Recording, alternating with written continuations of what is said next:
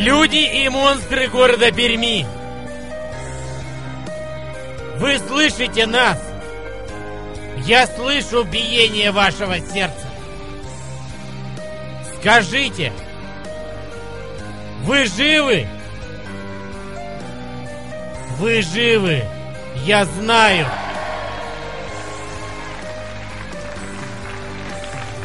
Я, доктор Пирогов, пятница, в постели с врагами, и мой друг Николай Иванович Проборов, мы будем учить вас жить весело и непринужденно. Вот и наступил тот день, тот час, тот год и та минута, когда я снова с вами. Когда радиоволны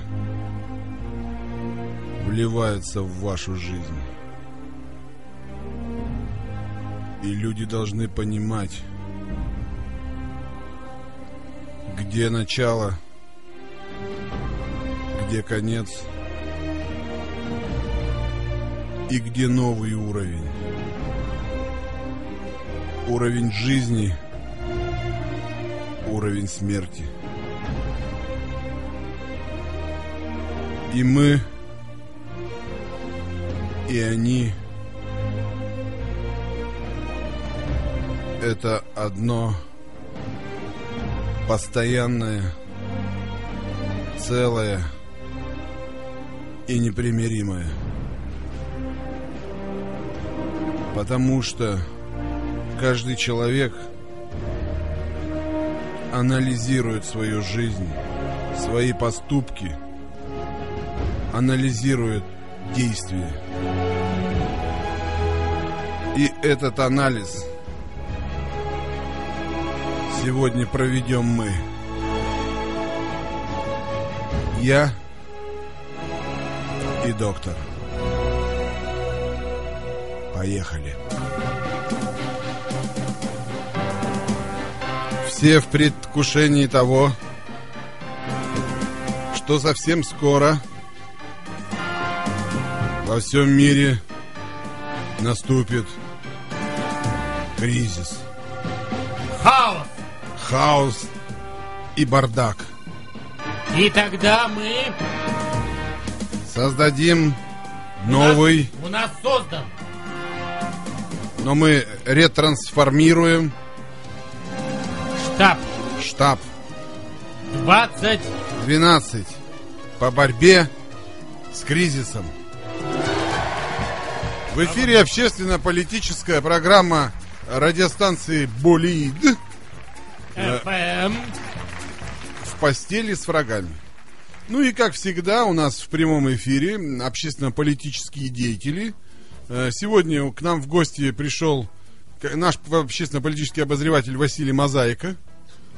С каждой неделей и с каждым кварталом будет добавляться по две буквы. А ты радуйся, что не по три добавляют. А смотря какие, смотря какие. Добрый вечер. Нет, а, кстати, можно ему сказать Василий Мо. Зайка. Зайка. Как Василий хочется. Иванович Мозаика, мне нравится. Нет, без Ивановича. Он, поход... без Ивановича. Почему? Почему без Ивановича? Мо пусть будет. Василий Иванович протестует без Ивановича. Ну и, соответственно, я придумал тоже Диане Даниной новое погоняло. Она, нет, она, да. Она, она будет Дина Да. Это, а знаете, может быть, Дина Да. Как Динина, это китайский летчик Джао Да был, помните? Она будет Дина Да. А куда летал этот китайский летчик? Он не летал, он его только так звали. У них тогда в Китае еще не было самолетов. Конечно, а, а летчики уже были.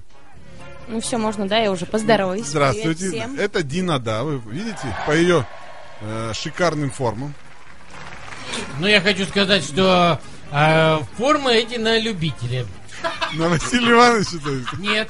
Меня запишите в любители.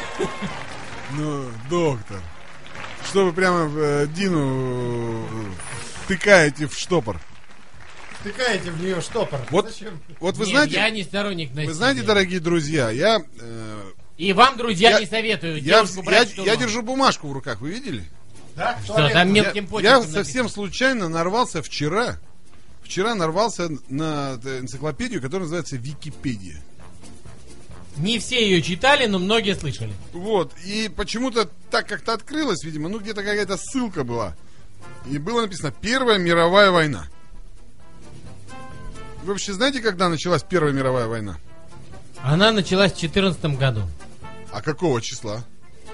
Она началась почти что сразу, как убили герцога Фердинанда. Это было двадцать восьмого июля. А вы знаете, когда она закончилась? А, нет, не в курсе. В одиннадцатого ноября восемнадцатого года. Когда русские все просрали вместе с немцами. Не-не-не.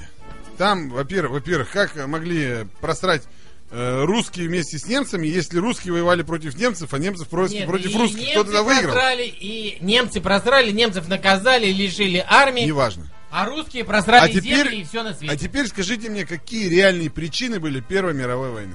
Вы знаете, доктор? Так убили эрцгерцога. Нет, это была как бы подоплека. А вот реальные причины. Я вам хочу сказать... Просто так же из-за из того, Николай, что убили... Николай, нет. А Европу раздирали противоречия. Противоречия экономические. Противоречия а, класса правящего. Противоречия класса а, угнетенного. И короли...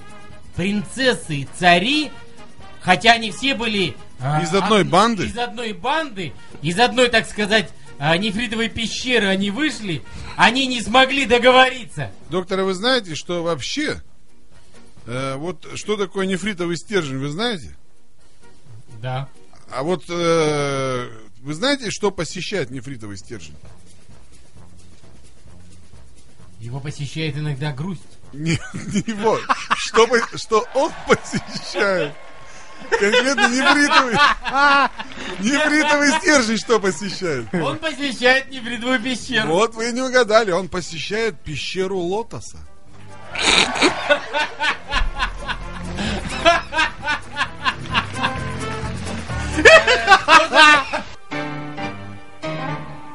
Продолжаем нашу общественно-политическую программу. Сегодня мы начали говорить про кризис, который все говорят. И я бы хотел сегодня, доктор... Кто говорит? Ну, все люди говорят, что... Роман вот молчит. Весь мир... Вася молчит. Нет, нет, доктор. Наш политический обозреватель. Весь мир ждет сжал кризиса. Булки в преддверии какого-то мощного кризиса. Но кризис не произошел. Но нет, но доллар он должен... тридцать два типа, рубля, должен типа вот-вот. Доллар тридцать рублей. Давайте, я все-таки продолжу э, вам э, свои познания в, про Первую мировую войну. Я прочитал в Википедии такую вот причину, э, причину того, что начался, причину того, что начался вот этот политический кризис, да, военно-политический. Ой, большое спасибо. Что случилось, доктор? У меня снова заработали наушники. Понятно. Значит, смотри, доктор. Причины Первой мировой войны. Экономический империализм. Это Подожди, первая это... причина. Империо или империо? Империализм. Империализм. Второе. Территориальные и экономические притязания тех или иных государств. А каких не сказано? Неважно. То есть причины я вам читаю. Торговые барьеры. Милитаризм и автократия. Баланс сил. Союзные обязательства европейских государств. Вам, доктор, ничего не напоминает вот эти причины? У нас есть причина? Не, вот то, что я прочитал, вам ничего не напоминает? Это пахнет жареным. Вы то, понимаете, что, что, что сейчас точно такая же ситуация в мире? Есть обстоятельства и нет решений. Нет. И я сразу же, и я сразу же, я сразу же открыл Маркса. Кто такой Маркс? Карл Маркс, который раньше написал... этим именем была названа улица Сибирская. Да. Это вот этот чувак, чьим именем была названа улица Сибирская. С бородой. А вы, кстати, Диана, знаете, кто такой Карл Маркс? Основоположник марксизма. Ленинизма. То есть, то есть Ленин основоположник ленинизма. А Брежнев... Логично, Дина. А вот э, тогда что? Если бы я написал книгу и был бы какой-нибудь э, урок, посвященный Проборову, был бы проборизм? Ну, я знаю, что это политический деятель немецкий. Не, не был он политиком. Да. Он был догматиком. А вот знаете, мне Википедия так сказала. А Википедия вообще я... много, когда гонит не в ту сторону. Маркс вообще... не был политиком, вообще... он был писакой. Писакой-теоретиком. Да, он был теоретиком, но, в принципе, до сих пор его, до сих пор его читают. И что самое интересное, он как Нострадамус в экономике.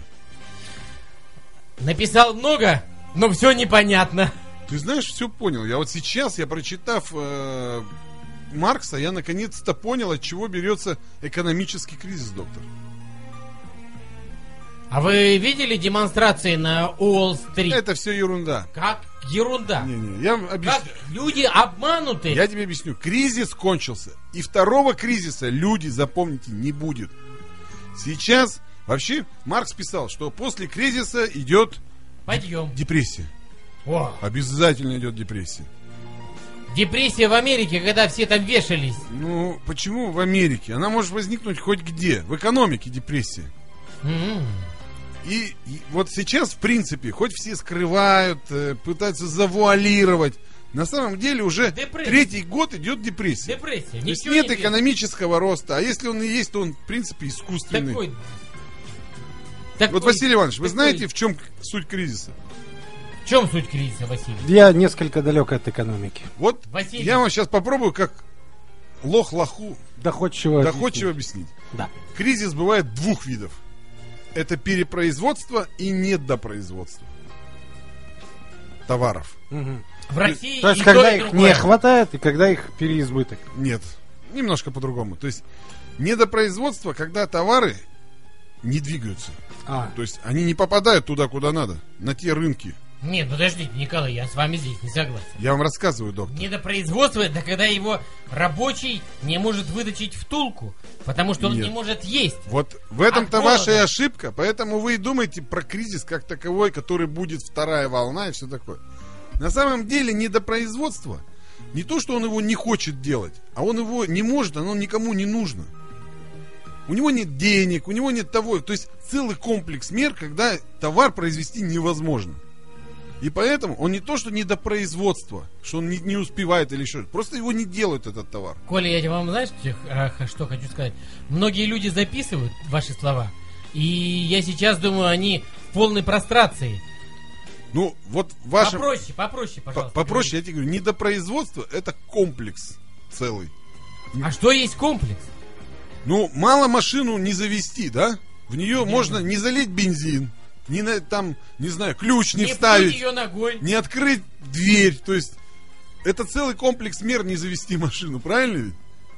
Согласен, доктор? А не из-за того, что э, ты туда бензин не залил, она не завелась.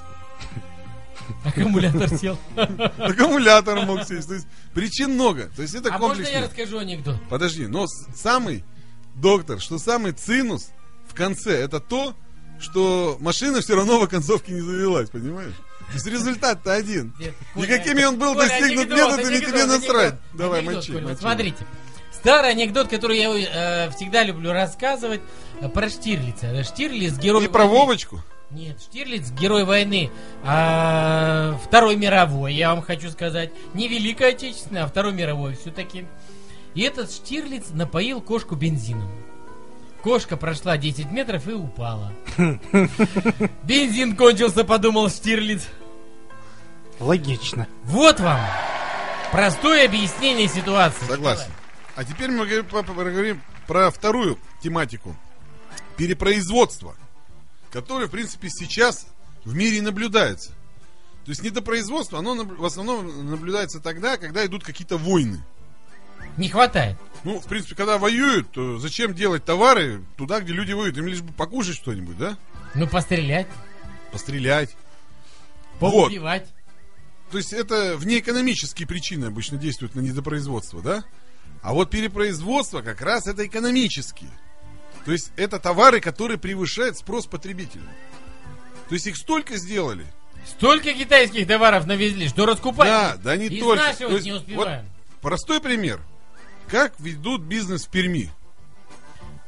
Плохо. Вот открывают, допустим, доставку японской кухни. Угу.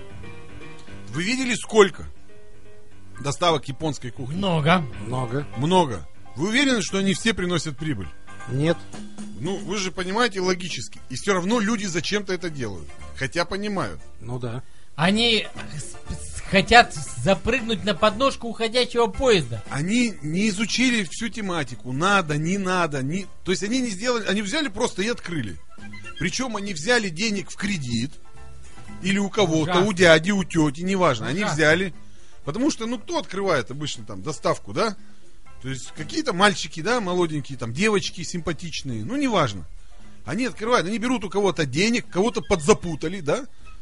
И, соответственно, открывают эту доставку суши, там, ну, не знаю, ну, неважно, автосервис. Хоть что. Хотя этих автосервисов там двадцать штук, да? Да больше. Они открывают. Ну, давайте уж мы раз на сушах остановились, ну, да. чтобы э, людям было понятно. Суши отстой, и вдруг суши... никто не ест. Их никто не ест. Суши отстой. Суши дорогие. Зачем, если есть япона матрёна, зачем, зачем? зачем покупать в каком-нибудь гёдзу-мёдзу? Правильно? Наоми Кэмпбелл. Да. И, соответ... и, соответственно, потом этот дядя, который дал денег этой он девочке, говорит, он говорит, слышишь? Где бабло? Где бабло? Иди сюда, раздвинь рогатку. Пещеру лотос. А молодой человек возбужден, возбужден. данным предложением, и, и ему тоже раздвигают рогатку. Пещеру лотоса. Так вот. И, соответственно, они говорят, ну вот там тык-мых, вот у нас все в товаре, все в рыбе, можно сказать. А все потом, в роллах. Все в роллах, да. То есть, а потом рыба начинает попахивать. Имбирь и... начинает подтухать. Василий начинает... Василий начинает нервничать, Василий Иванович. Да, начинает... потому что я люблю свежий имбирь. Вот. Хотя... А, вы пили а не когда... как Романов тухлятину а есть. А вы пили когда-нибудь имбирное пиво, Василий? Да. Ну и зря. Вообще пиво это зло. Это было давно и неправда. И вредит здоровью, да. Правильно? Да, да, да, да, да. Вредит, вредит. Вот. Здоровью, здоровью. До двенадцати часов точно. Да. Так вот. Да, да. Продолжаем нашу экономическую беседу. И после того, когда они не смогли эти суши, сушистые роллисты роллы отдать, реализовать. реализовать, да. То есть, соответственно, они начинают эти роллы продавать по цене, которые, ну, реально ниже. Понимаете, да? Который... Демпинг. Демпинг, причем ниже себестоимости. Лишь бы хоть какое-то бабло, хоть чтобы, да, защитить свою пещеру разви... лотоса, да, защитить раздвинули не от вандализма, от вандализма. А всего парочку. Да. Что, то есть, ну, соответственно, такие, как Сергей Романов, начинают покупать этот товар. Да. Их начинают... Какая разница? И в, этот, и, в этот, и в этот самый момент... Внимание. Так. Другие нормальные доставки суши начинают подкуривать. Им тоже нужно делать демпинг. Им тоже нужен Сергей Романов. Но они-то не могут себе позволить. У них нормальный бизнес был. Да. И они начинают тоже работать в минус. И, соответственно, они тоже идут к этому дяде и говорят, дай пока денег, пока те совсем не сдохли. Дядя видит, что такая свистопляска. Начинает нервничать. Начинает всем им давать деньги. Понимая, что в оконцовке он все равно с кого-то получит. Хотя бы пещеры лотоса. Я воздержусь. А, Николай, скажи. Но, подождите, подождите. Вы не знаете весь цинус экономического кризиса. И после этого, после этого, они все ему не отдают деньги. А что они ему говорят? Они говорят. А ничего. На, дядя. Пещеру лотоса забирай. Он говорит, а ему зачем? Куда столько пещер? Ему одной через. И он сидит, чешет свою репу и пользует эти пещеры лотоса. Один день одну пещеру, другой день другую. Николай, Николай, и после этого чешет что-то еще. А почему еще? Пещера лотоса а перестала быть нефритовой пещерой? Может быть, пусть она... Я прочитал это в книге. Нефритовая пещера лотоса. Хорошо. И тогда нефритовые пещеры лотоса начинают... И, и вот это называется депрессия. Депрессия. Теперь-то вам понятна суть экономического кризиса? Да. Вот когда точно... много пещер, кризис. Вот теперь точно такая же доступный. Ситуация, Василий доступный. Иванович, да. Вот да. Теперь такая же точная ситуация в строительстве у нас. Уже третий, уже третий год. Виктория никак не может рухнуть под землю. Ее все рекламируют, она никак не может собраться. Но там же мраморный пол. Когда же ты, Виктория, пропадешь в тартарары? Так вот, поэтому я предлагаю сейчас, сегодня, поговорить с нашими радиослушателями. Боятся ли они кризиса? Понимают ли они, что такое кризис и чем он грозит? И вот каждый конкретно... Вот давайте начнем, конечно, друг с друга. Давайте начнем с доктора. Да. Доктор, вот вы боитесь кризис? Нет. Но вы вообще понимаете все последствия, которые могут возникнуть от кризиса? Могут от кризиса возникнуть только форс-мажорные обстоятельства. Какие? Переведите. Вот в вашем понимании, что вам грозит, помимо того, что вам придется того, торгануть не... своей нефритовой пещерой? Для того, чтобы оставить свою нефритовую пещеру в запакованной... С пломбой. С пломбой. Я вам хочу сказать, что нужно застраховать свою жизнь. От чего? Так страховые компании рухнут. Бесполезно. Им нечего будет вам платить, доктор. Они... Доллар раз... будет стоить сто сорок рублей, как положено. шестьдесят три копейки. Купить, что ли, сто долларов? И садило гикнется. Вот, доктор, к чему мы пришли? Что надо идти и купить сто долларов. На все ваши сбережения. На все мои сбережения купить сто долларов. А, че, а вот вы боитесь кризиса, Василий Василий Иванович? Я его побаиваюсь. А почему? Вот чего вы побаиваетесь? Я что безрассудно вас, смотрю кризису в глаза, ну, а вы боитесь, Василий? Я не боюсь, я побаиваюсь. А чего именно? Того именно, что вот эти форс-мажорные обстоятельства, о которых доктор сейчас сказал, они меня несколько напрягают. Возбуждают. Напрягают. Напрягает. У вас есть ипотека, Василий? А вот вы знаете, нет. Василий, вот что, я еще раз бояться? Убедился, что вы меня невнимательно слушаете. У меня нет кредитов и нет ипотеки. Вам нечего бояться, Василий. Василий, да? Вы Может меня быть... невнимательно, внимательно слушали, что самое страшное не форс-мажорные обстоятельства, как говорит доктор. А что именно? Самое страшное — это пост-форс-мажорные а, обстоятельства. Что будет депрессия. Еще потом? Депрессия, вот это самое страшное. Когда у тебя есть нефритовая пещера, а ее никто не берет. Да, понимаешь, в чем суть? Вот это самое, в кризисе самое страшное то, что случается после него. Вот, заметили, вот кризис две тысячи восьмого года, mm-hmm. все говорят, ох, как мы легко пережили. А на самом-то деле большинство народу как получало там пятнадцать тысяч рублей шесть лет назад, да? Так оно пятнадцать тысяч сейчас и получает. А продукты подорожали все в два, два раза. раза. Жилье машины в подорожали раза. В два раза, кстати. Вот я Тойоту покупал в две тысячи... в пятом году за шестьсот тысяч, а теперь она стоит почти миллион двести. Точно такая же машина. Да ладно. Я тебе говорю. Обалдеть. Прошло всего шесть лет. А бизнес-класс еще дороже тогда? Я не в курсе бизнес-класса, я не езжу на дорогих машинах. А. Вот, ну, давайте, а давайте мы теперь спросим Дину, Дину, да, спросим. Дина. Дина. А вот э, скажите, пожалуйста, а вот вы кризис как-то боитесь его или нет? Ну, так как Николай вас очень внимательно слушала, я не боюсь кризис, я боюсь депрессию. Вот так вот. Депрессия приходит ну, осенью. Кстати, Дине, да, вот Дине надо больше опасаться. Она молодая. Она молодая. молодая. Э, востребованность ее лотоса намного выше, чем, чем ваши старые, старые обросшие пещеры. Вот скажите, Диночка, ну вот вы у вас помимо, вы все-таки, как у вас бизнес связан Прощайтесь с оккультизмом, да, с оккультизмом. Прощайтесь с кругом, да. Да, с искусством, но я считаю искусство оккультизмом все равно. Каким-то. Кстати, я скоро выставку открываю еще одну. Ну-ка, ну-ка. Я думаю, вас приглашу на нее. Да. А как она там называется? Бухло будет. Дина, бухло будет там? Так выставка-то вас... бухла. Да нет, выставка называется «Мужчины тоже люди». Класс. Что, нам будет уготовано место почетных экспонатов? Да, думаю, для вас, доктор, да.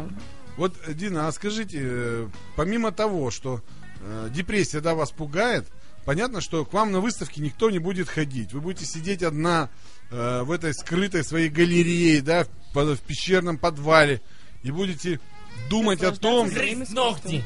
Скажи, а у вас есть сбережения, Линочка? Есть. Ну а сколько? В долларах, в евро? В долларах. сто долларов? Есть, да? сто долларов ваши вы так и никуда ну, не поменяли. Ну, сто точно есть. Ну, в принципе, ей голод в ближайшие полтора года не грозит. Конечно, и когда доллар будет стоить тысяча пятьсот рублей... Она я спокойно продаст сто долларов и будет на них Она спокойно кушать. Продаст один доллар и будет жить месяц. Я буду богат. Ну, Самое давайте, давайте подведем так, давайте перед нашим телефонным вопросом подведем Ч- такую черту, красную да? черту. Вот вы, если я что-то скажу не так, вы, пожалуйста, меня поправьте. Я все-таки считаю, что самое страшное в кризисе, которым всех пугают, не тот кризис, который на самом деле может приключиться, да, а вот именно такое то, что будет после него. Ведь всегда как? Когда в дом попадает бомба, да, ты еще не осознаешь того, что будет потом. Потому что потом надо этот дом, соответственно, восстанавливать. То есть вот они где настоящие-то затраты, а не то, что тут перекумарить первое время, да? Согласны со мной? Ну, вообще это очень сложно. Я напоминаю, наш телефон два три девять три три девять девять. Приготовьтесь, и мы с вами поговорим насчет вот этой, вот этой жути, которая на нас гонит. Это вторая волна кризиса. Ёлки-моталки. У одного дайханина трудяги было два сына. Однажды они говорят отцу: «Отец, мы отправляемся странствовать по свету. Попробуем отыскать свою судьбу, свое счастье. Если ничего не найдем, вернемся домой и продолжим твое дело». И повстречался им в пути волшебник. «Вы сыновья уважаемого дайханина? Просите то, что хотите, я все исполню. Любое ваше желание». Тот из братьев, что сидел верхом на резвом скакуне, ответил: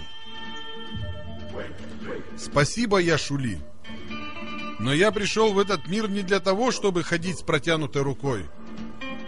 Если я здоровый, малый, имеющий голову на плечах, буду нуждаться, то так мне и надо.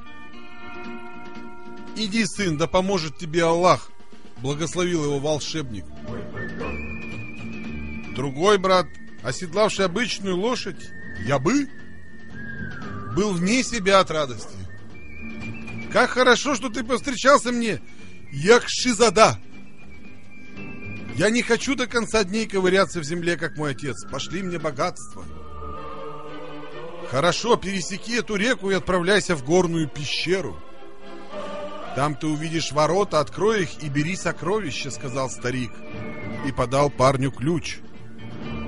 И добавил при этом: «У меня к тебе будет только одна просьба. Отправляясь за богатством, не забудь о главном». Но юноша, давно мечтавший разбогатеть, стиснул ключ в зубах и, не дослушав старика, бросился в реку. Как и велел чудотворец, он добрался до ворот пещеры и открыл их. Вся пещера была завалена сокровищами. Но где же взять мешки, чтобы унести их с собой? И тут юноша понял, на что намекал старик. Он стал запихивать золото в рот, наполнять пригоршни и вынес за ворота столько, сколько смог унести. Бросившись назад в пещеру, он обнаружил, что ворота заперты, а волшебник тут как тут. «Придется тебе, юноша, обойтись тем, что сумел вынести. Ты забыл о трех основных вещах. Во-первых, не подумал о том, сколько тебе надо добра. Во-вторых, не позаботился о том, как его унести. А в-третьих, позарившись на горсть монет, ты вышел, забыв взять с собой ключ».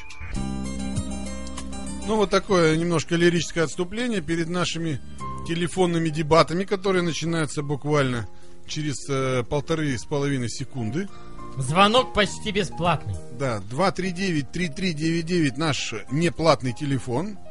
Платите только Ютел или Ростелеком. Неважно. А-а-а. В общем, хотите платите, хотите нет, мы в общем в этом не секем. Можете послать нам смс-сообщение на номер тридцать пять двадцать Перед текстом две восьмерки. Ну, а вообще мы хотим поговорить о том, что вы думаете по поводу кризиса. Мне кажется, что это пропаганда. Убить наш мозг. Да. два три девять три три девять девять. Звоните нам, и мы с вами пообщаемся. И расскажите нам про ваше отношение к кризису. Поехали. Есть кто-нибудь у нас? Алло. Это человек, который положил трубку. Два три девять три три девять. Да, да, да, да, да, да, да, да, да, да. Здравствуйте. Здравствуйте, кто это? Меня зовут Георгий. Георгий. Грузин, что ли? Нет, Гоша тогда. А, ну ладно, Гоша. Гоша. А ты кем работаешь, Гоша? Официально никем. Не, а так ну... руковожу столярочкой.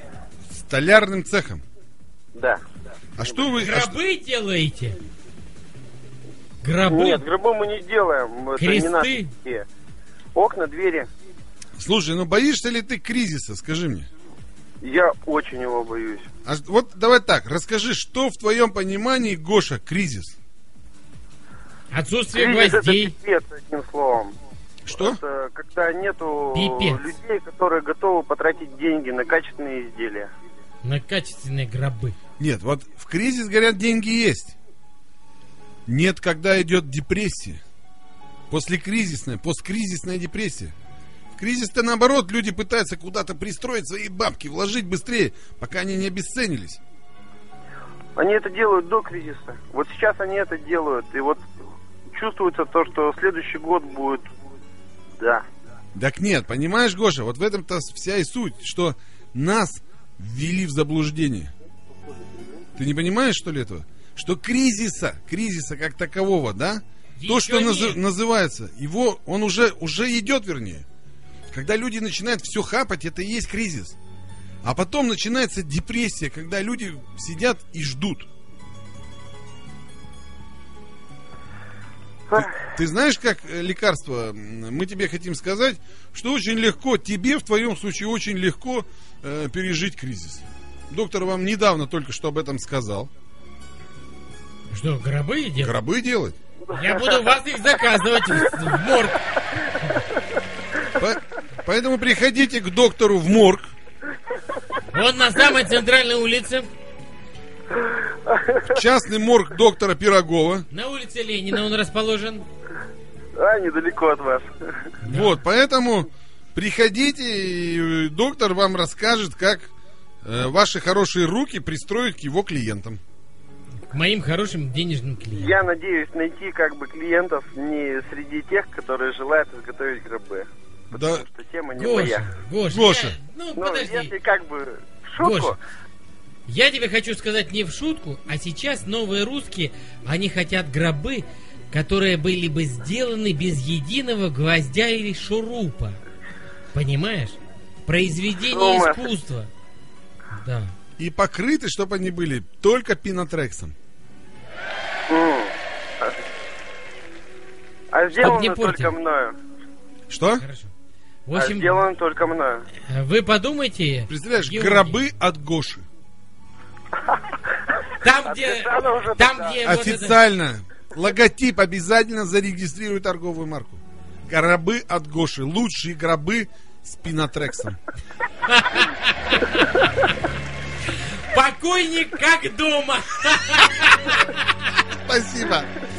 два три девять три три девять девять. Так, Гоша мы нашли. Действия в кризис. Давайте, у кого есть вообще проблемы, вопросы, что делать? Алло. Так, ну этого человека нет проблем. Он знает, что будет делать в посткризисную депрессию. Алло. Алло. Алло, алло. Что а у нас? Скоро снег, Николай. И что, снег будем продавать? Алло. Алло. Алло. Кому? Да, здравствуйте. Кому? Здравствуйте. Как зовут? Саня. Саня, ты чем занимаешься? Я охранник. Так, ты боишься кризиса? Да нет, особо нет. А почему? Ну, потому что охрана, как бы, услуги, они всегда нужны людям. А что вы охраняете? Торговый центр семь пятниц. Слушай, ну вот, когда... А мы... он закроется, и закроется. Что ты будешь охранять? У нас не закроют его, потому что, как бы, охранные услуги, они... всегда нужны людям, даже в кризис. Нет, это услуги сторожей нужны. Ну вот, если не будет услуг охранника, пойду в услуги элитного сторожа. Слушай, ну во время депрессии элитные сторожа точно не нужны. Ну, значит, потому что все. Мы тебе предлагаем э, в посткризис себе найти немножко другое применение. Вообще, всем охранники должны четко понимать, чтобы заработать деньги, они должны немножко поработать руками. Ага, то есть это... Заборчики делать? Нет, зачем? Подожди. То есть, э, кризис в чем заключается? То есть, люди не отдали деньги, да? Ну. Их нужно будет у людей просто забрать. Ага. Мы тебе, видимо... А, то есть, то есть, в принципе, ну, как бы... Тебе придется пойти в приставы. Да-да-да. Ну, приставы как бы такие неофициальные, да? Ну, почему? А что тебе в официальные приставы не идется? В официальные. У тебя что, вариант. Судимость? Образование. Судимость тоже есть, да. А сколько у тебя судимостей? Сколько одна. Лет мотал? Одна-одна. Четыре года мотал. За что? За убийство? Превышение должностных полномочий и вымогательство. Ну-ка, ну, расскажи, расскажи. Армейка, армейка.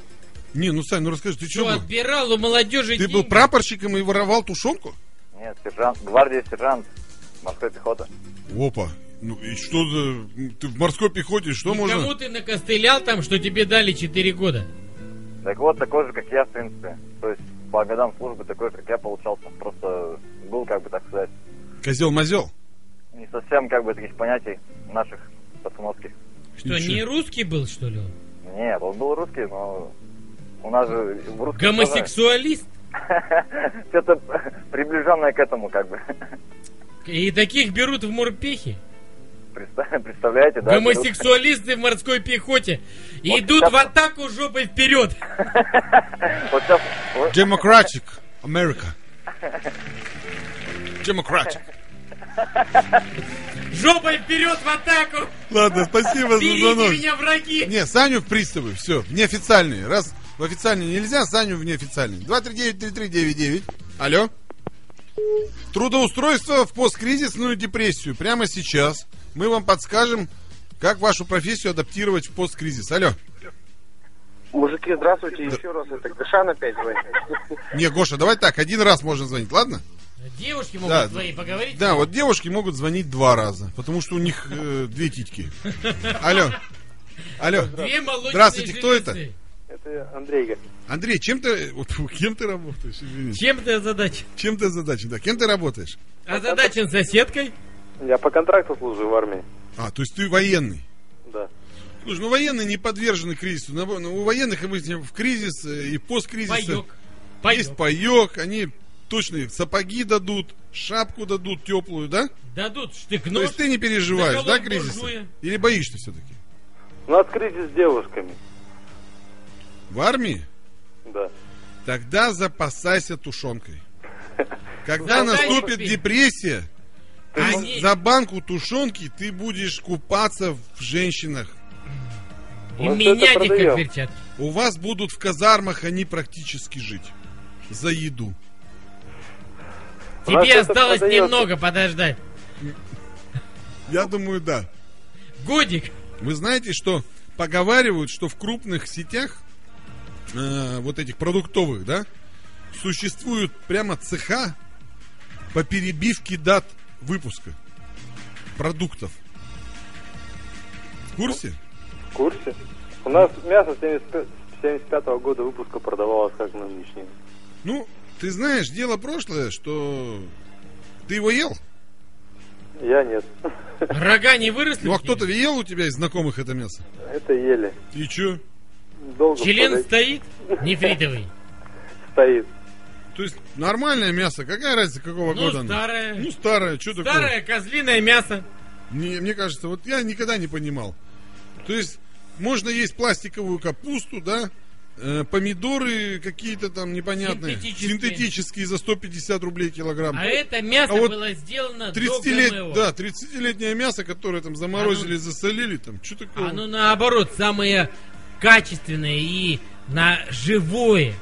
Потому что сейчас, когда эпоха бешеной говядины в Англии, когда люди сходят с ума в Африке, поедая друг друга на политическом уровне. Сам понимаешь. Мясо нужно есть. Конинка чем... семьдесят пятого года, как говорится, не помешает. От сорок пятого, ну, так вообще волшебная. Ну тебе, честно говоря, мы ничем помочь не можем. В армии кризиса нет. Нет кризиса. Не было все... никогда и не будет. У тебя все будет нормально. Ты, ты на правильной дороге. Пока. два три девять три три девять девять. Доктор, у нас есть вообще клиент? Алло. Алло. Алло. Сделай, пожалуйста, приемник потише. Алло, алло, алло, алло, алло. Да-да, да, сделал. Еще потише, а то эхо, мы тебя не понимаем. Ну вот сейчас сделал. Да, нормально. Как тебя зовут? Меня зовут Роман. Ромыч, ты кем работаешь? Как сказать? Да говори, инженером, что ты делаешь? Можно сказать. Кем? Инженером. Ну как, вот как, как раз, как раз это та профессия, которая э, в посткризисный депрессионный период как раз и не, не нужна. нужна. Она и... сейчас-то не нужна. А в какой отрасли ты, инженер? И логистика. То есть доставка товаров. Да, доставка. То есть ты прокладываешь товара, маршру... маршруты, да, грубо говоря, планируешь их. Да. А как в пробках проложить маршрут? А что еще раз? В пробках городских проложить маршрут. В пробках. Но есть достаточно, пробки. Достаточно сложно сделать. Ну, вообще скажу тебе так, то есть пробок, доктор, не будет, когда будет посткризисная да, депрессия. Поэтому, ну, я не знаю, что мы можем ему сказать. Кем он может работать? А... Инженер по логистике. Инженер по логистике. Я думаю, ему нужно взять в руки метлу и пойти в дворники. Это нормально. Слушай, дворники тоже, наверное, будут не нужны, я думаю. Да как не нужны? Мне Молодой, кажется... сильный. Нет, мне кажется, тебе знаешь, что нужно сделать? Раз ты инженер по логистике, тебе нужно стать трактористом. Ну, это самое важное. Поехать в деревню, и допустим... пахать землю. Да, и пахать землю. Тем более маршруты ты знаешь. Да. Почему бы и нет? Будешь механизатором. Растить хлеб. И желательно где-нибудь в Израиле. Уже уехал. Два три девять три три девять девять. Спасаем от кризиса. Бесперспективные профессии типа инженер по, по, логистике. по логистике. Алло. Алло, здорово. Здорово, кто это? Александр. Сань, ну ты от кем работаешь? Я у вас тракторист. Так, то есть ты уже тракторист? Ну, в принципе, как сказать, не совсем уже, но в будущем, в ближайшем. Ты, ну, сейчас ты что делаешь? Какие функции у тебя? Учишься на тракториста? Я сейчас как бы автомеханик пока. Ну вот. Да, то есть машин станет меньше, э, кризис наступит, и автомеханики будут не в том, нужны. В том-то и дело-то я как, как бы вот именно, что сервис-то не будут заменять уже особо машины. Потому что как бы бабосов-то у людей не будет. А жена делать? У тебя есть? Жена есть, конечно. А, а дети? Что? А дети? Ну пока как бы Бог не дал. Что, ну, плохо работаешь над вопросом? Над вопросом плохо работаешь? Нет, я заработаю как раз таки. Вот у меня вопросы к жене, в принципе, по этому поводу возникают. Так можно жену сменить? Я как бы своей женой, в принципе, доволен в плане того, что как бы я... Она тебя любит и гладит. И я ее тоже, да. Ну ладно. Ну, мы в ваши отношения лезем. Давай так, то есть ты сейчас автомеханик. Ну... Вот, раз ты автомеханик, соответственно... Доктор, что мы ему можем предложить посткризис? Ну, у нас есть тракторист. Ну, тракторист уже есть, занят. Тракторист, да. Но трактор-то кто-то ему должен чинить. То есть ты будешь чинителем трактора, согласен? Не, ну, в принципе, как бы, если это покатит, особо, как бы, я не, не возражаю. Слушай, ну, главное, чтобы прокормить себя и жену любимую.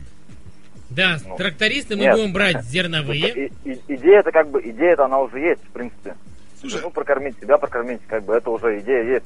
Детей Главное... у вас нет. Слушай, так, Александр, а вот скажи, прокормить... а ты вообще вот как, вот, вот ты же каждый день, да, видишь с экрана телевизора все время говорят, кризис, кризис, кризис, да. Все вот, плохо, все говно. Все говно, жизнь говно, в конце смерть. Русские, умрите. Да, то есть туда-сюда. Скажи, пожалуйста. Живи, а вот... живите.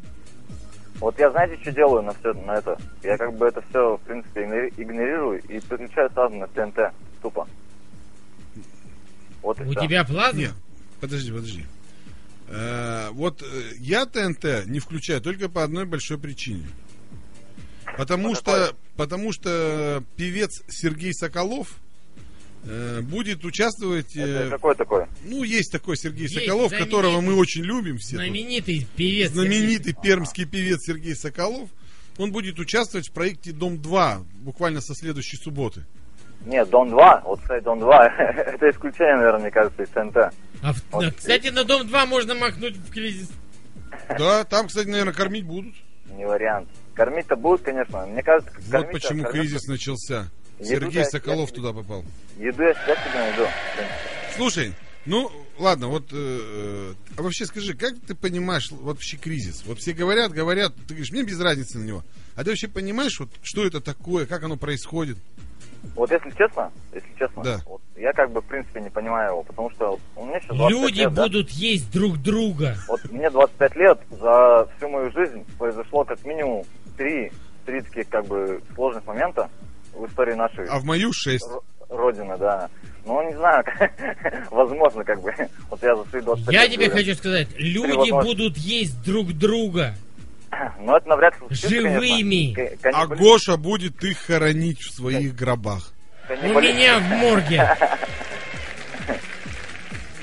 Вот, каннибализм у нас как бы особо не процветает пока.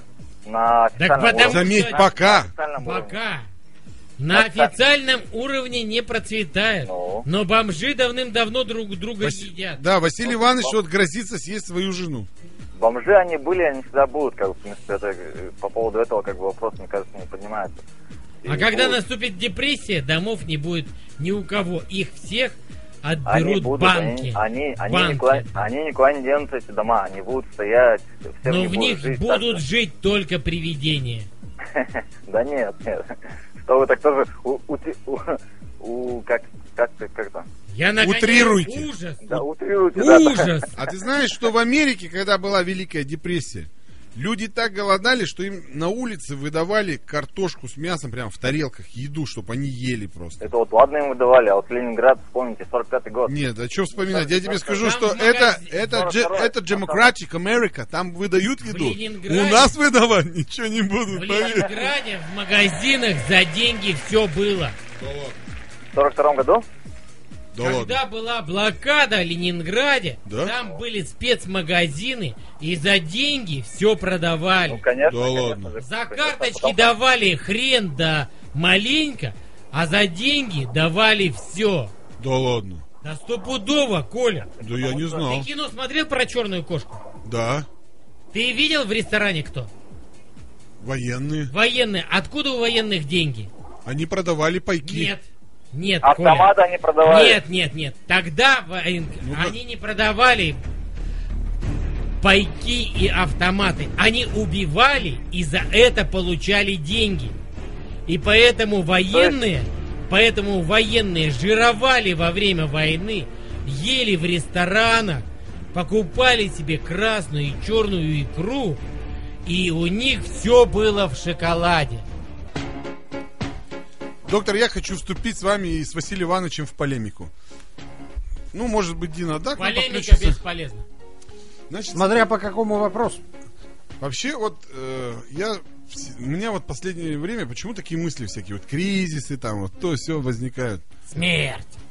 Смерть, да, вот, я вот прочитал биографию своего прапрадеда, да, посмотрел, вот, какая движуха у людей была, да, то есть, он родился в тысяча восемьсот девяносто третьем году, а помер он в тысяча девятьсот шестидесятом каком-то. Угу.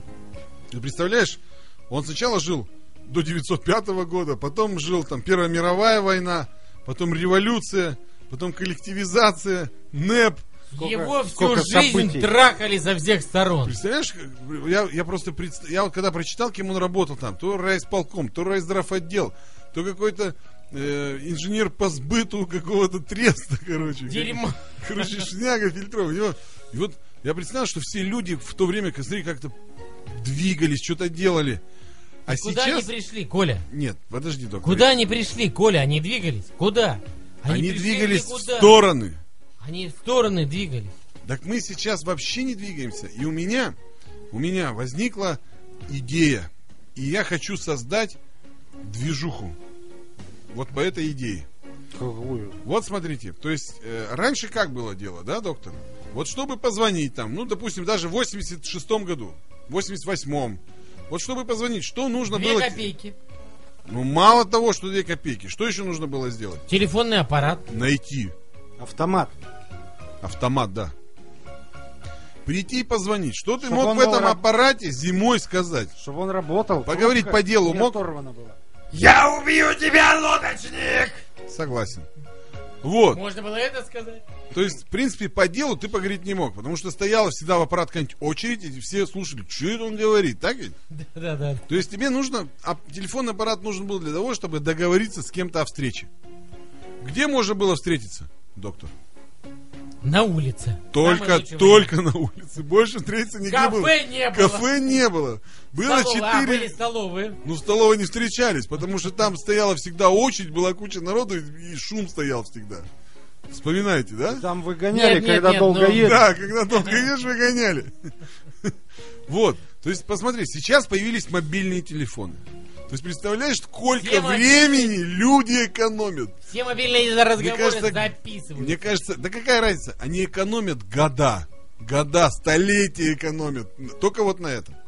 Потом, значит, чтобы отправить раньше письмо, что нужно было сделать? Купить конверт. Пойти в магазин, где продают газеты. Ну, как это? Раньше, союзпечать. Киоск. Киоск, союзпечать. Или на почту. Или на почту. Купить марку, конверт или конверт с маркой. Наслюнявить. Наслюнявить, написать письмо, причем от руки. Индекс правильно заполнен. Потому что печатная машинка была страшной роскошью вообще. Да, но можно было взять в прокат.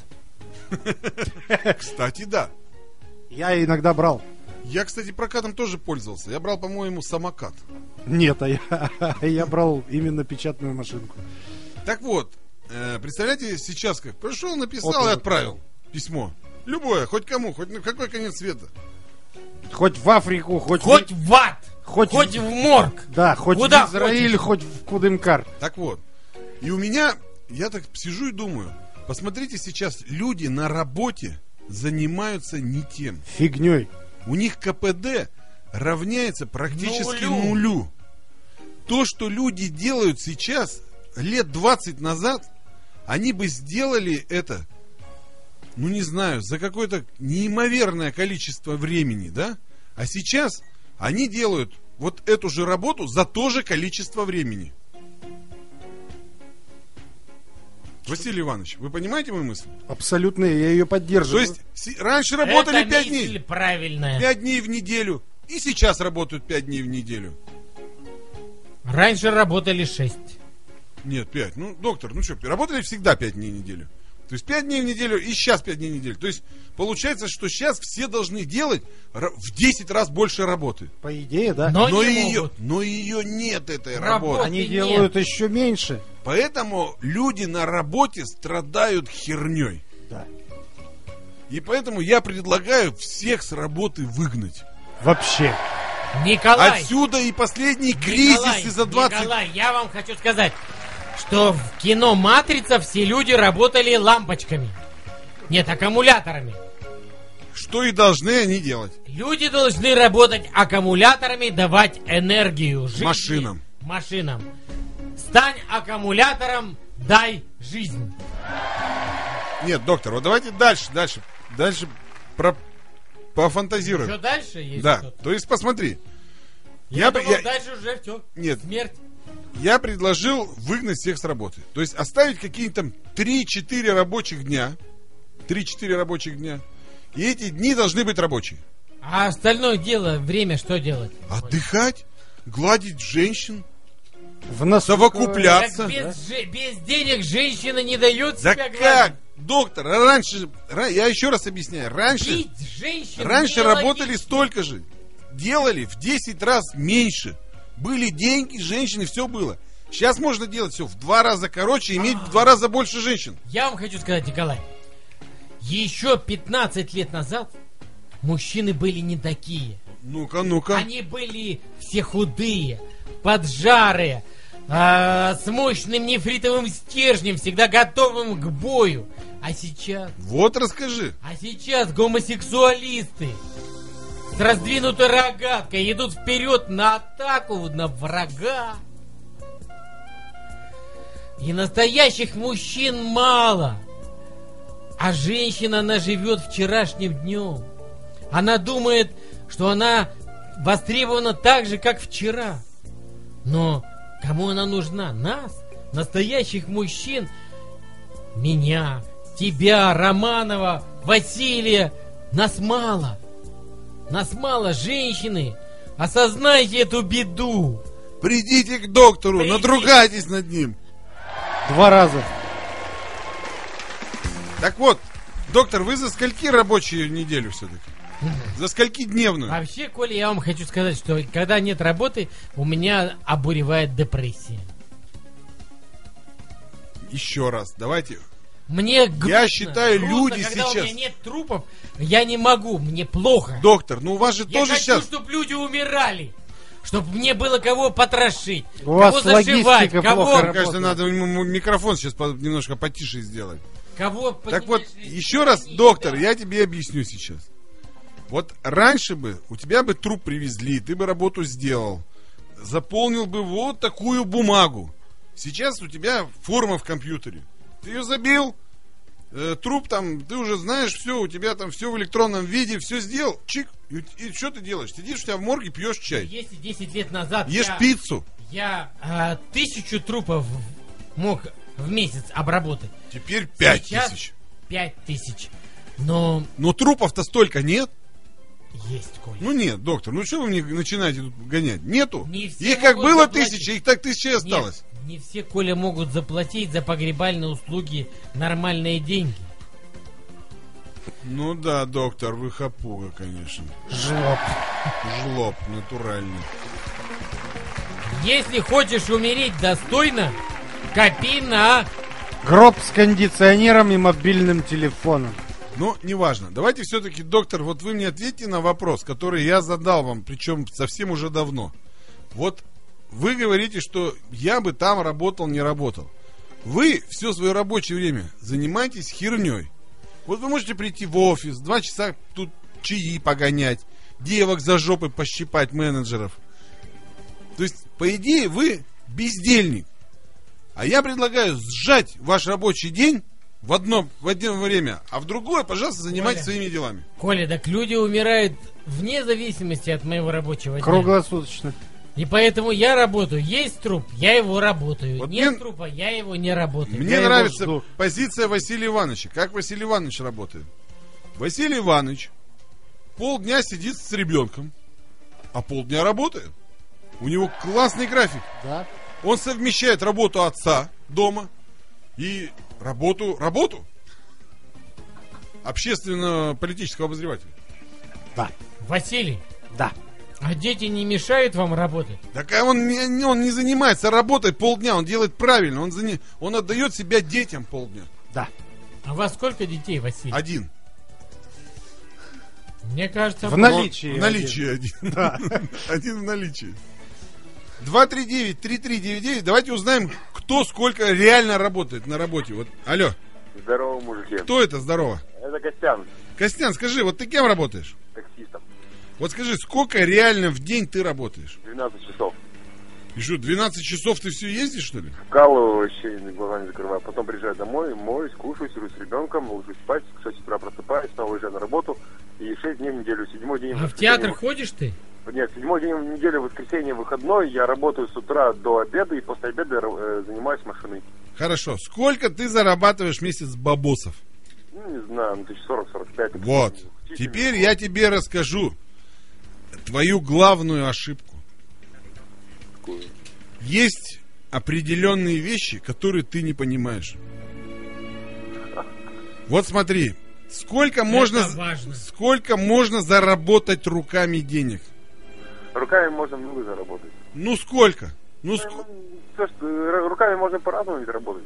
Неважно, сколько можно, вот максимально ты считаешь заработать руками денег, именно руками? Так, ну... тысяча семьдесят - восемьдесят. А сколько можно заработать головой? Гораздо больше. Ну сколько? Да гораздо. Не бесконечное количество часов. Бесконечное количество. Понимаешь, в чем твоя ошибка? Да. Тебе нужно скомпоновать свой рабочий график так, чтобы какую-то часть ты работал руками и кормил ту часть, которая в этот момент должна работать головой. Да, но это будет чуть позже. Вот а это страшное что... слово «завтра» ведет Нет, тебя к той понимаешь. черте, ты когда понимаешь? доктор тебе скажет «здравствуй». Ребята, вы не, просто не понимаете ситуацию, видите? Я бы уже давно работал бы только головой, да. Просто пришел такой момент в жизни настал, когда, знаете, вот э, жена забеременела и родился ребенок, а потом еще раз забеременела и снова ребенок.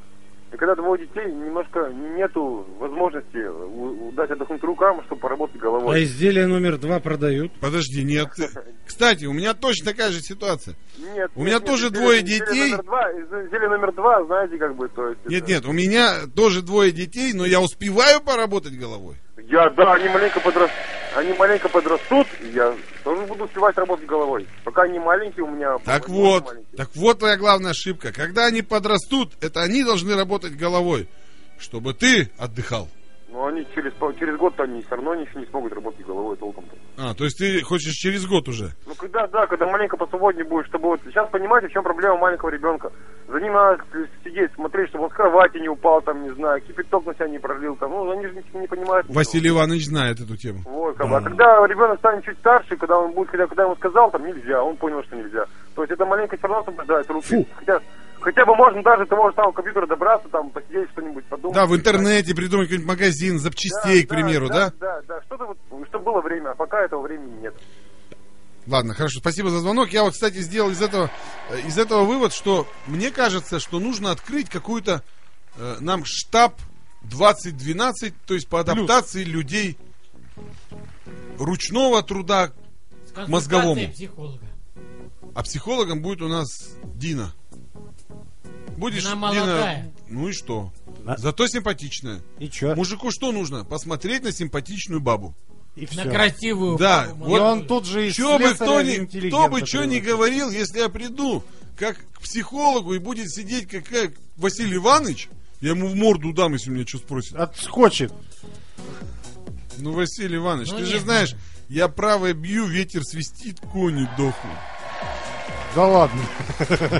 Клянусь тебе святой Бригиттой и рогами пушистого оленя. два три девять три три девять девять. Давайте нам еще человека, пожалуйста, Сергей Иванович. Ой, Сергей Павлович, извините. Сигизмундович вы хотели сказать. Нет. два три девять три три девять девять, давайте поговорим. Алло. Алло. Алло. Да-да. Здравствуйте, как вас зовут? Алло. Саня, слушай, плохо слышно. Перезвони с какого-нибудь нормального телефона, Саня. два три девять три три девять девять. Давайте нам... Вот Вероника не звонила нам давно. Она бросила нас. Она болела. Чем?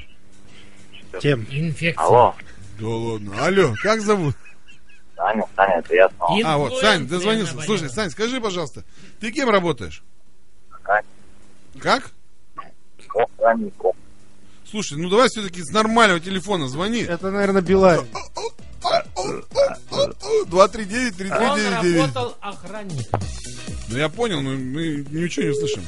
Если он будет так дальше звонить, мы ничего не услышим вообще. два три девять три три девять девять, наш телефон опять срывается. Алло. Вот видите, очень это... много страждущих. А что ты имеешь против Билайна, кстати? Алло. Ничего. Алло. Алло. Алло. Алло. Алло. Говорите, ну. Сегодня люди звонят и молчат. Против Билайна я ничего не имею. Там у меня в руководстве девушка знакомая работает, симпатичная. Сегодня ты что-то со связью. Ты имел с ними контакт? Да. Звоните нам. два три девять три три девять девять. Давайте пообщаемся. Не, алло. Это же Билайн. Кстати, мы не забываем, что у нас после двенадцати, как всегда, кэш-трэш. Игра. У нас очень, э, как это сказать, спонсор есть приятный. Алло. Да что сегодня с телефоном? Давайте, давайте сделаем какую-нибудь паузу. И, и еще раз. Э, э, кстати, вы можете нам скинуть на тридцать пять двадцать ноль две восьмерки перед текстом. Алло. Алло. О, кто? Я Саня, Саня. Саня, охранник. Да, да. Саня, ну давай вот так, расскажи, э, сколько у тебя зарплата? Ну вот сейчас я работаю как бы в активном графике, двадцатка у меня выйдет за месяц. Слушай, ну вот тебе, ты здоровый мужик, у тебя двадцатка денег зарплаты, да? Ну. Ну почему бы тебе не пошевелить головой и не заработать двести двадцаток? Каким образом? Просто сесть и подумать. Вот ты когда-нибудь анализировал Потом... свои действия? Я анализировал свои действия, понимаю, что как бы вот в итоге у нас получается, в принципе, заработная плата, она зависит, в принципе, от определенной схемы. То есть схема такая, то есть у тебя должно быть высшее образование, у тебя должно быть там еще что, там должно быть чего-то там.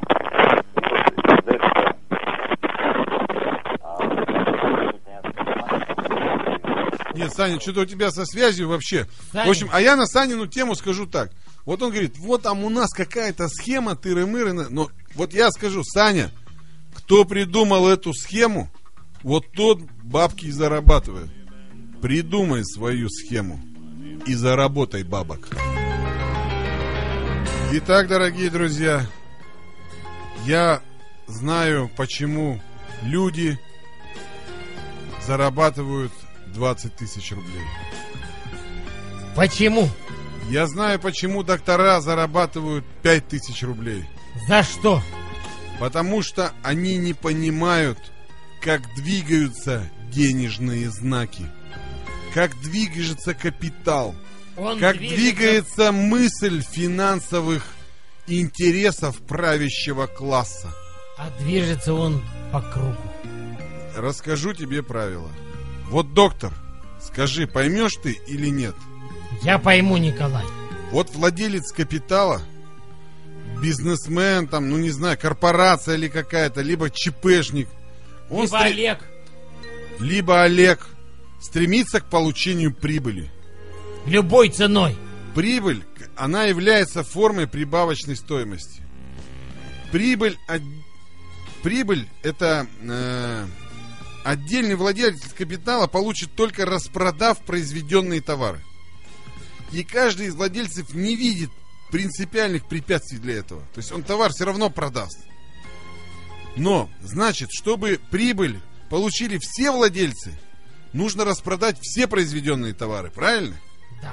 Но при этом работники в форме заработной платы получают стоимость своей рабочей силы, которая суммарно всегда меньше, чем стоимость произведенных товаров. Работники... Иначе бы не было прибыли. Слушай, работники тратят зарплату преимущественно на потребительские товары, а вторую часть совокупного спроса составит замещение выбывших средств производства. Но часть из произведенного в эквиваленте прибавочной стоимости так и останется нераскупленной. И она должна будет распределиться на личное потребление самих капиталистов и на Они расширение жируют. их бизнеса, Капи... жира. Капиталисты жируют. И при Капи. этом прибыль в денежной форме появляется в руках капиталиста лишь для того, чтобы воплотиться в новом товаре.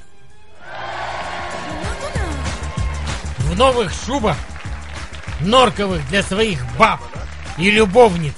Так вот, я про что говорю? Новых Ауди. Таким образом, красных. Вот вообще таким образом. Для точ... подружек. Таким образом, с точки зрения движения стоимости, да, баланс может быть сведен. То есть все произведенные товары распределены и оплачены. Понял? Вот это и есть теория Маркса недопотребления рабочим классом. Вы, и поэтому, ребята, граждане Перми, недопотребляете. Вот суть в чем. То есть вот эта добавочная стоимость, она находится в руках. Она украдена, украдена у нас. Украдена у нас. Украдена у нас. Так мало того, еще и ввели... Партии воров что, и жуликов. Что самое мудное, еще ввели налог на добавленную стоимость. То есть эн дэ эс. То есть мало того, что они украли у нас нашу... Они еще и ввели налог и на это. И еще на это ввели налог. Представляешь? Капец. Капец, капец полный. полный капец. Продолжаем нашу программу. Вот уже подходит э, тот час, когда надо присылать смс-сообщение на номер тридцать пять двадцать. Просто осталось две восьмерки. несколько минут. Да, осталось буквально несколько минут. Я думаю, что после следующей песни, э, как она у нас называется, Анжелика Варум, э, «Все в твоих руках» называется эта песня. Песня это юных очень... этих вот. Автора, исполнителя авторских песен Анжелики Варум и ее папы Юрия Варума. Так вот, а мы продолжим наш экономический... Сегодня у нас же экономическое... Передача. Передача. Поэтому мы, мы людям пытаемся объяснить, что в принципе... Жизнь говно. Что нет, жизнь не говно. И что, нежнее счастье. Что раньше они жили и надеялись на лучшее. И государство им говорило, что... Да, будет хорошо. Юра, Юра, ты будешь работать врачом. И ты будешь и умрешь врачом. Это твоему прапрадеду говорили. Да. А сейчас говорят. А сейчас говорят, слышишь? Да ничего не говорят. Сейчас, да, сейчас не говорят. Ничего не говорят. Говорят, лучше молчи, Юра. Молчи, Юра, говорят. Дольше проживешь. Дольше проживешь, да. Поэтому у меня э, вот тоже возникла опять такая соци... социальный взрыв в моем моз... мозге, что ли? Или Может моз... быть, в моих мозгах. Нет, социальный именно. Я, я всегда думал, вот... Э, вернее, доктор, да, который ездит ко мне и к моим детям, да, она всегда говорит, вот я э, иду сегодня по рынку. И вижу. И вижу бича. Он такой бедный сидит и грустит. И он грустит. Ему так грустно. Ему У так... него такое лицо. Ему так хорошо. Подожди, доктор. И она говорит, и мне его так жалко, этого бичеса. Так жалко. Я говорю, вы зря, Ирина Геннадьевна, его жалеете. Зря вы его жалеете. Потому что ему очень хорошо. Ему Ой, не надо идти на работу. Он кайфует. Он ему кайфует хорошо. От этого. У него своя жизнь. У него свой мир. У него вот, свои жизни. Вот дайте ему миллион сейчас рублей. Что он с ними сделает? Вы его убьете, он умрет. От интоксикации. От интоксикации, от обжорства. Пищи. Он заболеет всеми заболеваниями тропических стран. Триггеров, я не знаю, там что ли. Он умрет. Он, во-первых, озолотятся все люди на улице Петропавловской, которые там стоят по обочинам. Озолотятся врачи, которые лечат этих женщин. На Леонова. Озолотится... озолотится близлежащий хозяйственный магазин. Там купят весь все моющие окна средства. Озолотятся близлежащие аптеки, которые, у которых купят весь боярышник. Что там они еще пьют? БФ там. Не, БФ не, БФ не, БФ не, не пьют, мотает, да? Уже, да. То есть боярышник, да? Или пустырник. Что Перец. Пустырник. Перец пустырник, боярышник, да. Валидол. Вот. Я говорю, вы убьете, убьете не его одного. Их же целая банда. Убьете тысячу людей. Тысячу людей. Они не люди. Это бичесы. Вы убьете тысячу бичесов. Они не будут счастливы. Не будут, Ирина Геннадьевна. А сейчас они счастливы. И по этому поводу я бы хотел зачитать письмо Иваныча. Счастлив ли Иваныч, когда пишет мне такие письма? Я бы тоже... У меня была сегодня мысль дать Иванычу тысячу рублей, чтобы он сходил на коммунистическую и сделал эти шуры-муры, о которых уже мечтают пятьдесят два года. А есть у нас какая-нибудь подкладка для иванычевского письма? пятьдесят два года нефритовый стержень Иваныча не знал нефритовой пещеры. Здравствуй, Никола. Пишу тебе письмецо. Передаю это письмо. Я опять ходил в сентябре в краеведческий музей. На третьем этаже бохи сидят. Сказали бохи, чтобы сходили, посмотрели вам лично.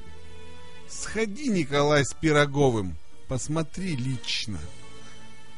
Я начинаю в октябре покупать себе города Перми пятерочки, две бутылки шампанское. И пойду на дачу покупать три упаковки явы легкой, пятьдесят пачек примы простой покупать, четыре банки кофе, конфеты буду покупать. И будет у меня день рождения. Я в своем месте буду покупать пиво ведро «Бомбир» пять литров. Николай, не забудь поздравить меня второго числа ноября. Мне будет пятьдесят два года. пятьдесят два лет.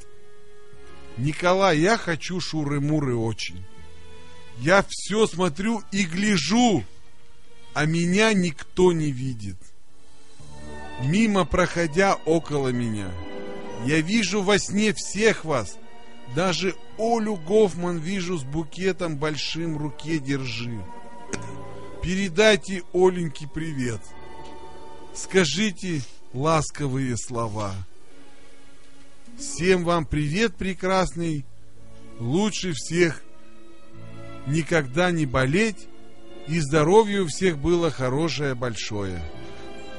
Пока все, до свидания, Иваныч. Но, доктор, это еще не все. А на отдельной серия. бумаге есть Николаю Ивановичу лично по скриптнум. По скриптнум? По скриптнум. Сидит в темноте, света не видит, солнца не видит, помидорки не краснеют. Ручеек бежит по канавке, можно пускать кораблики. Оли Гофман не стала на радио. Говорит, у меня на правой кисте коросточки не заживают. Где такая Оленька у вас красивая? Вот такой по скриптум. А сейчас не Оленька, сейчас Дана, да, красивая. Дина. Будет она Дина ведь? А какая Дана? Разница? Ну так-то да. Дана, да. Дана, да, Дана, нет. Она Диана, так Ди получается. Ди, Дина, Ди. А ты кем хочешь быть? Да, кстати.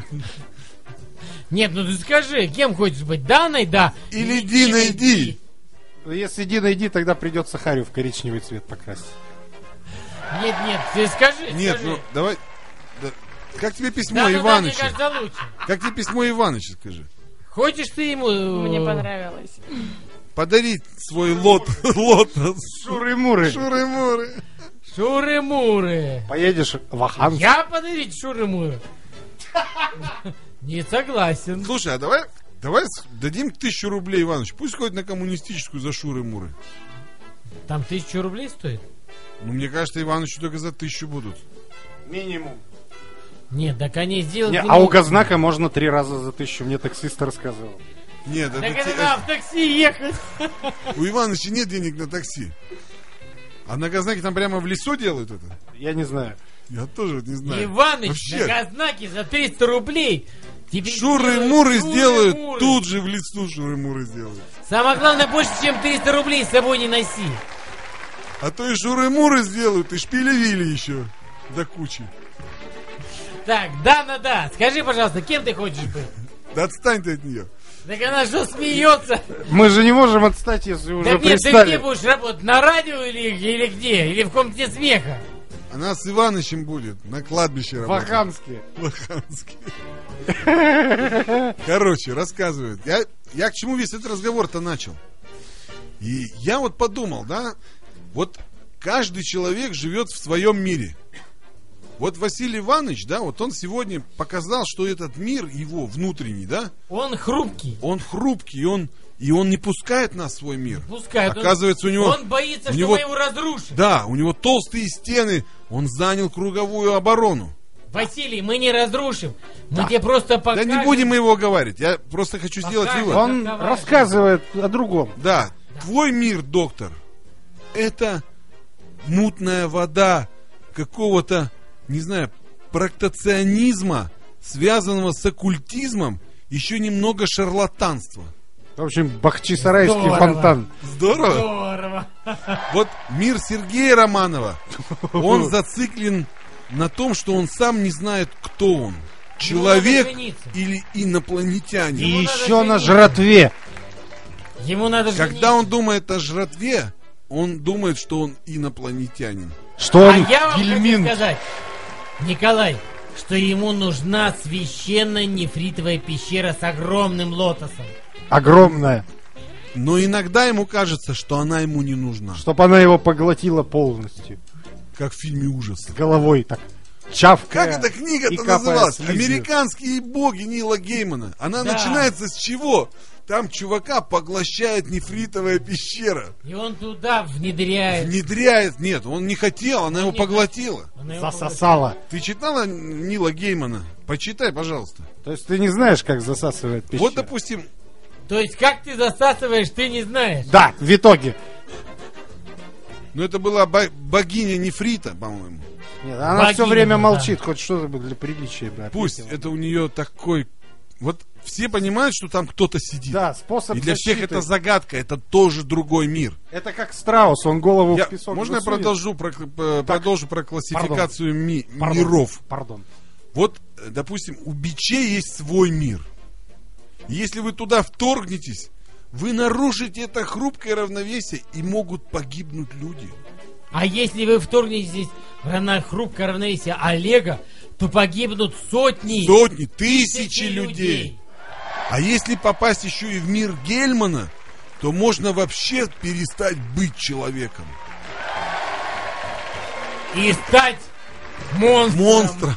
Музейным. Итак, наша любимая игра кэш-трэш. Ну, пиво. Давайте, доктор, мочкани как следует. Лично. Чешское пиво из Барнаула. Барнаул, не Пермь, это самый чистый город Российской Федерации. В том районе. Там даже деревья Алтайский край. Там воздух такой свежий, что от него кружится голова. Там свой мир. А когда ты пьешь воду, то тебе уже Хорошо. кажется, что ты чувак. Пьян. А когда ты пьешь пиво Барнаульского завода, сварено ты чувак два раза. По традиционной чешской технологии. тридцать пять ноль, две восьмерки посылаю. И у тебя ящик пива. Шли пивные СМС. тридцать пять ноль. восемь восемь. Василий Иванович, ля-ля-ля.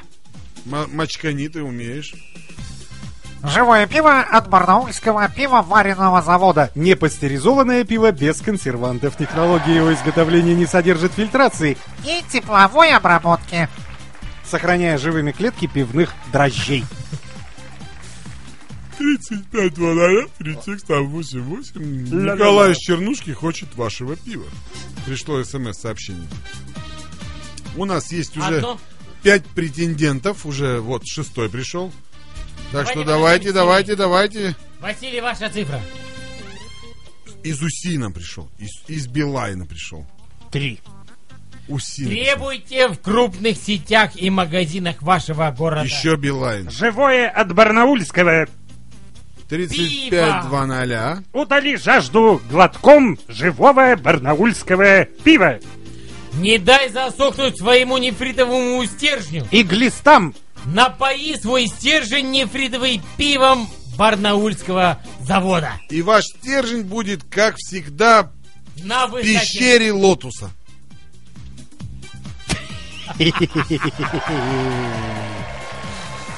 Ну вот у нас есть десять смс-сообщений, думаю, пора сыграть. Мы давайте Дину Ди спросим. Пять. Пять. Пять. Пять. Давайте Любимая вот... цифра моя. Давайте вот, вот пятый, вот этот, Сергей, вот этот пятый. Э, пять. Пять. Баба Ягодка опять. Она не переставала ей быть еще. Спасибо Путину за это. И Дмитрию с Олегом. Диме особенный привет. Димон. Алло, как зовут? Аллах, дай денег. Как? Илья. Илюха? Да. Хочешь в ухо? Нет. У меня сегодня такое по- поэтическое пиво, настроение. Пиво, ты выиграл ящик пива? Нет, он выиграл десять бутылок. Ах, десять. Ты выиграл десять бутылок пива, Илюха. Ну да, неплохо. Ты можешь взять сейчас и забрать это пиво. А Окей. можешь сыграть и удвоить свой бонус. Но! Если ты его проиграешь, то эти десять бутылок мы у тебя тоже заберем. Хорошо, давай удвоим. Ты пойдешь на выборы голосовать? Нет. Если а зря, пойдешь, а зря. то имеешь шансы выиграть. Ну а смысл, в принципе, идти на выборы, если, к примеру, даже ты сходил, то твой голос все равно будет за партию «Единая Россия», как я понимаю, да? Подожди, подожди, подожди, яблоку, подожди. Эйплу. Есть, вот я тебе, Илюха, объясню, в чем э, смысл. Дыну, под, дыну. Под, под, нет, Илюха, значит, э, в чем под, политическая подоплека голосования? Пусть даже голоса получит «Единая Россия», пусть они сделают там вбросы и все и так далее. Но они все равно будут реально знать, что против них большинство народу. Они, да, они всем скажут, что они победили, все это, но они будут знать, и у них будет измена. Они будут очковать. Они будут очковать. Напугай «Единую Россию», сходи Проголосуй на выборы. За Apple. Понял? За Apple было бы cool, а вот за «Единую Россию» как-то... Так вот знаю. Я тебе говорю, сходи проголосуй хоть за кого. Чтоб они боялись, напугай единоросса, сходи на выборы. А когда? Когда? четвёртого декабря. Окей, ладно, если это буду, схожу. Чувак, ну давай, ты можешь, значит, ты правила знаешь, да? Не надо тебе объяснять. Наверное, нет. Ну, нужно сказать, поехали, и потом, когда тебе понравится, то есть как раз и сказать, стоп. Поехали.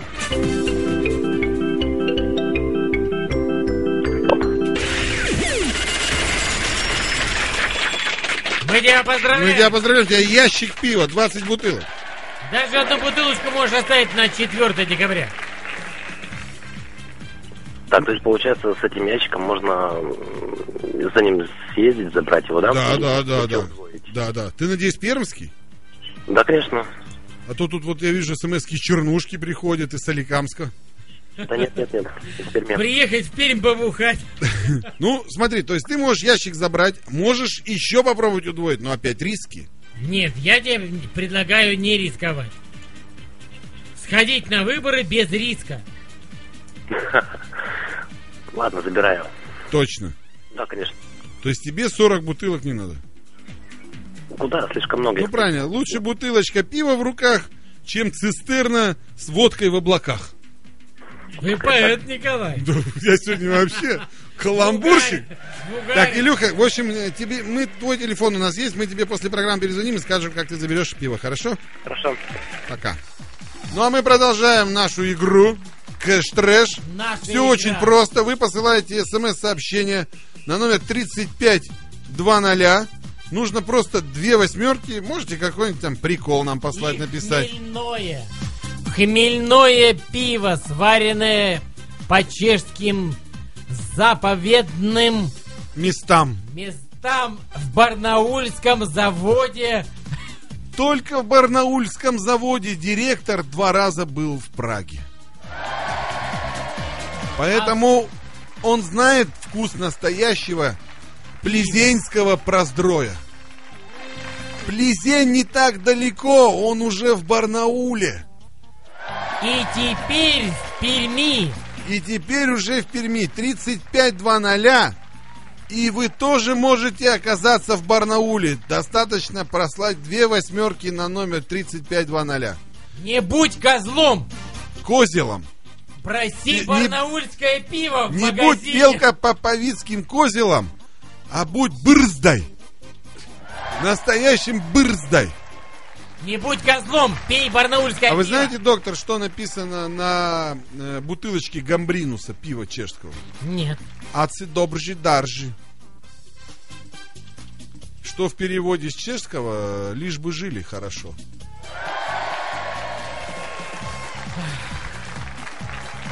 э, небольшие уроки чешского языка. Лампочка. Жаровка. Клей. Лепидло. Самолет. Летадло. Машина. Падла. Возидло.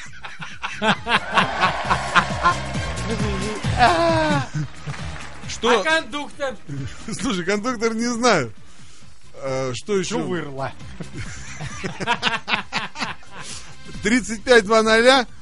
Две восьмерки постоянно. Но у нас почему-то приходит только Суси из Билайна. Видимо, остальные операторы так не мочат у нас. Видимо, ну не работает.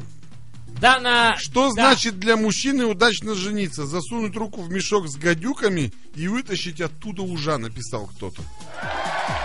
Каламбур. А давайте, а давайте ты... вот ему позвоним. Когда ты выбираешь жену, не надо идти в гадючий стан. Вообще жену выбирать не надо. Она выберет тебя сама. Она выберет тебя сама. И самое вообще, главное, чтобы у тебя было барнаульское вообще, пиво. Вообще, доктор, вот я Василия хотел давно Ивановича спросить. Вот зачем люди разводятся? Зачем разводятся? И потом снова женятся. И потом снова женятся. Зачем, Василий? А я-то тут при чем? Ну ты же два раза был женат. Почему два? А сколько? Три? Три? Подожди, почему два? Ну у тебя же двое детей. Три? Ну и что? От разных, ж, от разных женщин? Да. Ну значит, ты был два раза женат. А. Логично? Ну да, да. Я, я туплю я. Вот скажи мне, Василий Иванович, вот я лично считаю, вот если я разведусь со своей женой, допустим... Да? Никогда не женюсь больше. Нет, почему? И зачем мне? Я, я буду, допустим, встречаться с другой. Ну, с данной, да. К примеру. Ну, не знаю, пусть к примеру ну, будет в, так. Вдруг. Вдруг. Она вдруг. Одумается. Вот. Значит, смы- и смысл. Напьется, и все равно через год, через два отношения придут в то же самое русло. Однозначно. Все будет то же самое. Однозначно. А нефритовая пещера будет другая. Кот. Да ну. Че, она поперек будет пещера эта? Или на замке, как, молодая, как в Рухнаме? Она молодая. Молодая пещера от старой ничем не отличается, доктор. Поверь мне. Я знаю. А вы я. Специалист, Николай, да? Я читал это в очень умной книге. А, ну вы не пробовали ведь. А я-то думал, вы пробовали. На вкус. На вкус и цвет, тебя. Товарища, нет.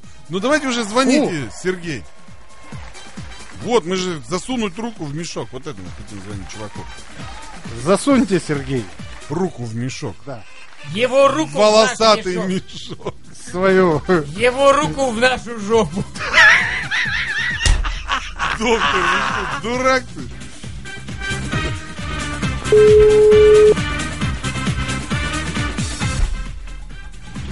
Алло. Вечер добрый. Здравствуйте, как вас зовут? Андрей. Андрей, будь как-то пободрей. Бодрячок. Не волнуйтесь, вам ничего не грозит. Сергей наклонился под стол. Андрюха, у тебя есть десять бутылок пива. Ты можешь их прямо сейчас забрать, а можешь удвоить. Как удвоим? То есть ты тоже не знаешь правила игры, да? Вручную? Нет, в автоматическом режиме. Василий тебя обманул. Значит, значит, делается это так. Ты говоришь «поехали», и начинает играть волшебная музыка. И ты ждешь, ждешь, и вдруг тебе приходит мысль: ну все, сейчас. И ты говоришь «стоп». Им тебе либо повезет, и ты услышишь такой звук дзынь-дзынь-дзынь-дзынь-дзынь, то есть твои, у тебя будет двадцать бутылок. Или такой звук да, то есть у тебя вообще не будет ни одной бутылки пива. Как тебе правило?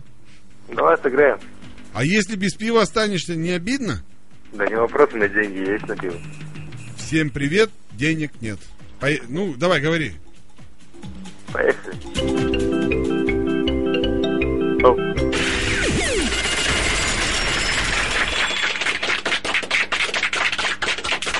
Комментарии, пожалуйста, доктор. Вам повезло, друг мой. Это я уже двадцать выиграл, а? У тебя есть двадцать бутылок пива. Ты можешь забрать этот ящик пива, можешь попробовать рискнуть и удвоить его. Два удвоим. Но я предупреждаю, если ты проиграешь, ты лишишься двадцати бутылок пива. Давай, рискуй. Что за пиво-то хоть? Самое Пожалуйста, лучшее пиво да, Российской Федерации. Давайте, парни, мочканите. Живое пиво от Барнаульского пивоваренного завода. Непастеризованное пиво без консервантов. Сваренное по традиционной технологии. Ну, пьешь это днем. Пиво и мужчиной будешь всегда. Давай еще сыграем. Но мы тебя отговаривали, заметь. Поехали. Стоп. Ты испытал все удовольствия от игры. Сначала ты был в куражах. У тебя было пиво. Все телки завидовали тебе по радио. А теперь ты опять простой человек, который нифига не получит. И дело не в том, что ты лишился классного, вкусного барнаульского пива. А просто ты неудачник сегодня, извини. Но в следующий раз, я думаю, тебе повезет. Пока. Слушай нас. Слушай нас. Ну и все на этом.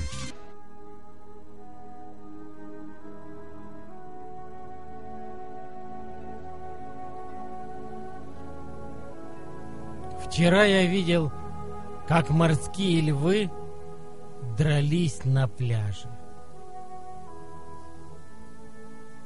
Там не было людей, там были королевские пингвины, там были буревестники, которые клевали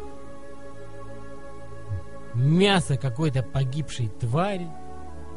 И эти два гиганта, они били друг друга, кусали. Они были огромны, они были прекрасны. За что дрались они? За что? Они дрались за нефритовые пещеры. Тридцать нефритовых пещер. Тех самых морских львиц ждали победителя, чтоб отдать ему все, что у них есть. А ты, мой друг, что готов сделать для своей любимой? С кем готов ты драться? На какие выборы готов ты пойти? И кому отдать свой голос? Партии жуликов и воров? Партии свободы? Чести? Думай. До четвёртого декабря осталось совсем немного.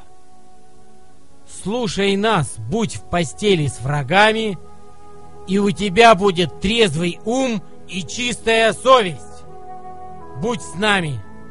Это ваш доктор Пирогов. Пока.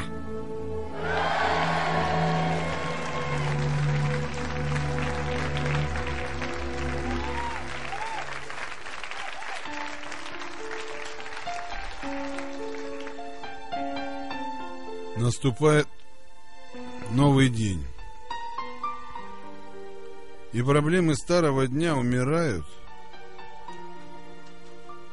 Рождаются новые, точно так же, как и обыкновенные новости по телевизору. Все новости можно слушать только сейчас. И многие люди не могут понять, что все в этом мире состоит из долгого и муторного анализа. Анализа действия, которое длится недолго. Иногда очень короткое действие, новость или поступок приводят к долгим и мучительным мыслям и переживаниям. Здесь и начинается самосожжение личности. Так умирают люди. И внутренний мир человека как сфера или коробочка для домашних грызунов. И чтобы вырваться из этой ограниченности, человек делает поступки. Иногда правильные, иногда нет. Но потом все равно наступает анализ содеянного. И это либо моральное разложение, либо муки совести. Ведь совесть — это мысли. Мысли человека, которые направлены на его самоуничтожение.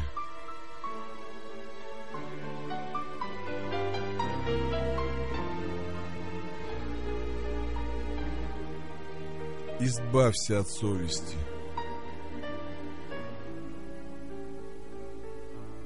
Избавься от совести, и ты проживешь долгую и счастливую жизнь. Но все будут считать тебя подонком, негодяем. Но тебе будет насрать.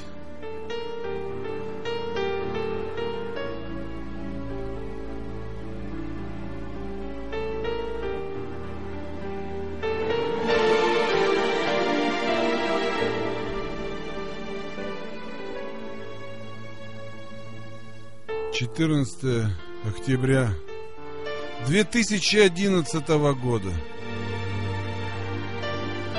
Я тоже хочу быть негодяем. Я тоже не хочу совесть. четырнадцатого октября две тысячи одиннадцатого года я был здесь с вами только для того, чтобы быть.